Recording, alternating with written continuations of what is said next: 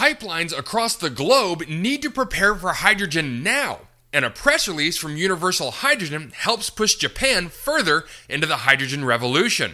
I'll go over all of this and give my thoughts on today's Hydrogen Podcast. So the big questions in the energy industry today are, how is hydrogen the primary driving force behind the evolution of energy? Where is capital being deployed for hydrogen projects globally? And where are the best investment opportunities for early adopters who recognize the importance of hydrogen? I will address the critical issues and give you the information you need to deploy capital. Those are the questions that will unlock the potential of hydrogen, and this podcast will give you the answers. My name is Paul Rodden, and welcome to the Hydrogen Podcast. In an article in oilprice.com, Felicity Bradstock writes, gas infrastructure needs to be ready for clean hydrogen. As green hydrogen becomes an ever more important clean energy source, governments and energy companies must prepare for a steep incline in production in the coming years and ensure they have the correct infrastructure to transport it. Some regions of the world are already establishing major hydrogen corridors, such as the Spain-Netherlands link in Europe. Adapting new natural gas developments to be suitable for hydrogen transportation could save companies money and time in the long run, as well as support the transition away from hydrocarbons to renewable alternatives. This month, the CEO of Italgas, Paolo Gallo, emphasized the importance of constructing gas infrastructure that's capable of transporting hydrogen as a means of meeting decarbonization goals. Gallo stated that today we are moving around natural gas, but tomorrow we will have biomethane and clean hydrogen that will be used to decarbonize the system. So it's extremely important that the infrastructure are already able to accept different kinds of gases in a blending situation. Green hydrogen, produced using renewable energy sources rather than hydrocarbons to power electrolysis, is being viewed as increasingly important for accelerating the global green transition. Unlike wind or solar power, green hydrogen is a versatile carrier that can be used in a range of ways, such as in fuel for transportation. While most hydrogen is produced using hydrocarbons at present, favorable government policies and increased pressure on energy companies to decarbonize are expected to lead into a boom in green hydrogen production over the coming decades. Gallo is not the first to suggest the repurposing of existing infrastructure, with several energy companies already around the globe exploring ways to adapt existing pipelines to make them suitable for transporting hydrogen.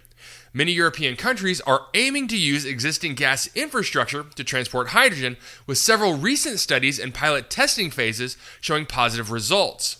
The use of existing pipelines can reduce hydrogen transport costs, but pipelines must be assessed to see whether they're suitable for hydrogen transportation, taking into account issues such as leakage, leakage detection, effects of hydrogen on pipeline assets, and end users, corrosion, maintenance, and metering of gas flow. The potential use of gas pipelines for transporting hydrogen is becoming an increasingly popular topic as many governments accelerate plans to increase their natural gas production and infrastructure. This is being seen in the U.S., which controversially has an LNG project pipeline of 13 facilities along the U.S. Gulf Coast in Louisiana and Texas. Canada is also constructing its first LNG transport facility after years of pressure from energy companies. This reflects the global sentiment that natural gas will be critical for achieving the green transition. The EU ruled last year that natural gas will be used as a transition fuel in the midterm to shift to green alternatives as a means of moving away from more polluting hydrocarbons, such as oil and coal. This has driven many energy companies to announce new gas projects for the next decade.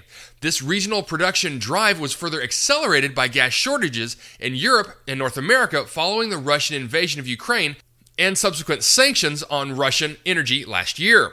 As companies develop new natural gas projects with support from state governments, potentially at odds with national climate policies, they should consider the potential for new pipelines to be used for transporting alternative energies, such as green hydrogen and ammonia, to ensure new infrastructure does not go to waste as the demand for gas eventually wanes. In the U.S., the Department of Energy's Hydrogen and Fuel Cell Technologies Office, the HFTO, launched the High Blend Initiative in 2021 to address technical barriers to blending hydrogen in natural gas pipelines to support the Department of Energy's H2 at Scale vision for clean hydrogen use across multiple sectors in the economy. The U.S. has around 3 million miles of natural gas pipelines and more than 1,600 miles of dedicated hydrogen pipelines. The High Blend team will test gas pipelines across the country to see their suitability for transporting hydrogen in different blends. This year, Open Grid Europe, or OGE, announced the first long-distance gas pipeline in Germany is being converted for hydrogen use. The 46-kilometer pipeline in the northwest part of the country will be ready to transport hydrogen from 2025. The project is part of the Get H2 Nucleus project that's being funded by the EU's Important Project of Common European Interest, or the IPCEI initiative. The adoption of the pipeline is expected to help companies in heavy industry and medium-sized businesses connect to the hydrogen supply. Several new natural gas facilities are being constructed to support midterm energy security en route to a green transition. At the same time, many companies around the globe have announced plans to develop their green hydrogen production over the coming decade, with demand expected to rise significantly over the next few years. Energy companies and governments must now use this opportunity to develop pipelines that can be used for the transport of both natural gas and green hydrogen to save money and time in the future and better support a green transition. Okay, so a good overview of the oil and gas midstream network and the struggles and opportunities the industry faces as hydrogen becomes a more mainstream player. Now, the day after this article was released, I had the pleasure of speaking to a group of oil and gas professionals at the Woodside Building in Houston to discuss the hydrogen industry and utilized our Hydrogen Advantage software to showcase the pipeline infrastructure in the US, Europe, and Australia. During the Q&A session, there were several questions revolving around hydrogen transportation, dedicated pipeline networks, liquid versus compression, and whether or not derivative products were a better medium for hydrogen transportation. There were also several questions around the potential drawbacks of using hydrogen in natural gas pipe networks. I also had similar conversations with Marsha Leonard when being interviewed in her podcast, Elemental Energy, as well as chatting with tech business development executives around the best way to transport hydrogen. All of that to say that hydrogen transportation, specifically pipeline transport, is quickly becoming a very important topic. As offtake opportunity ramps up, which it will, the need to deliver the hydrogen to their use point becomes the most critical piece of the puzzle that's yet to be resolved. Now, the EU has had their hydrogen backbone plan for years and is slowly refining to denote which existing pipelines will actually be leveraged to carry hydrogen. These moves make the plan much more likely to develop and allows the hydrogen economy to make more detailed strategies around hydrogen production, transportation, and just where to target potential offtake. Now, one point that should be made is that in this article and several others is that they focus on green hydrogen blending into the natural gas lines. The point that should be made is that by the time the hydrogen gets blended into these lines, the technology used to generate the hydrogen is irrelevant.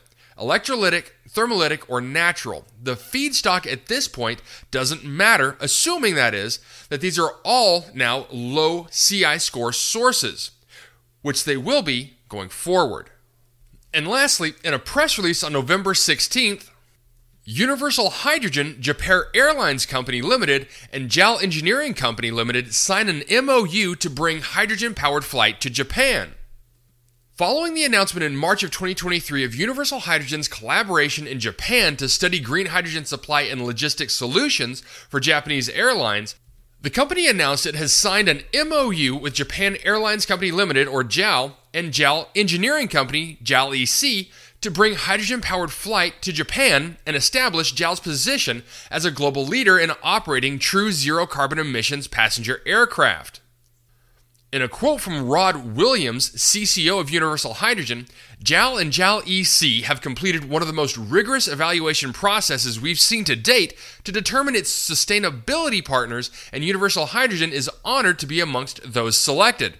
JAL joins other major global airlines to be interested in Universal Hydrogen's ATR retrofit conversion kit solution to replace their regional fleet, and combined with our hydrogen ecosystem collaborations, we're bringing a complete solution to the JAL regional network.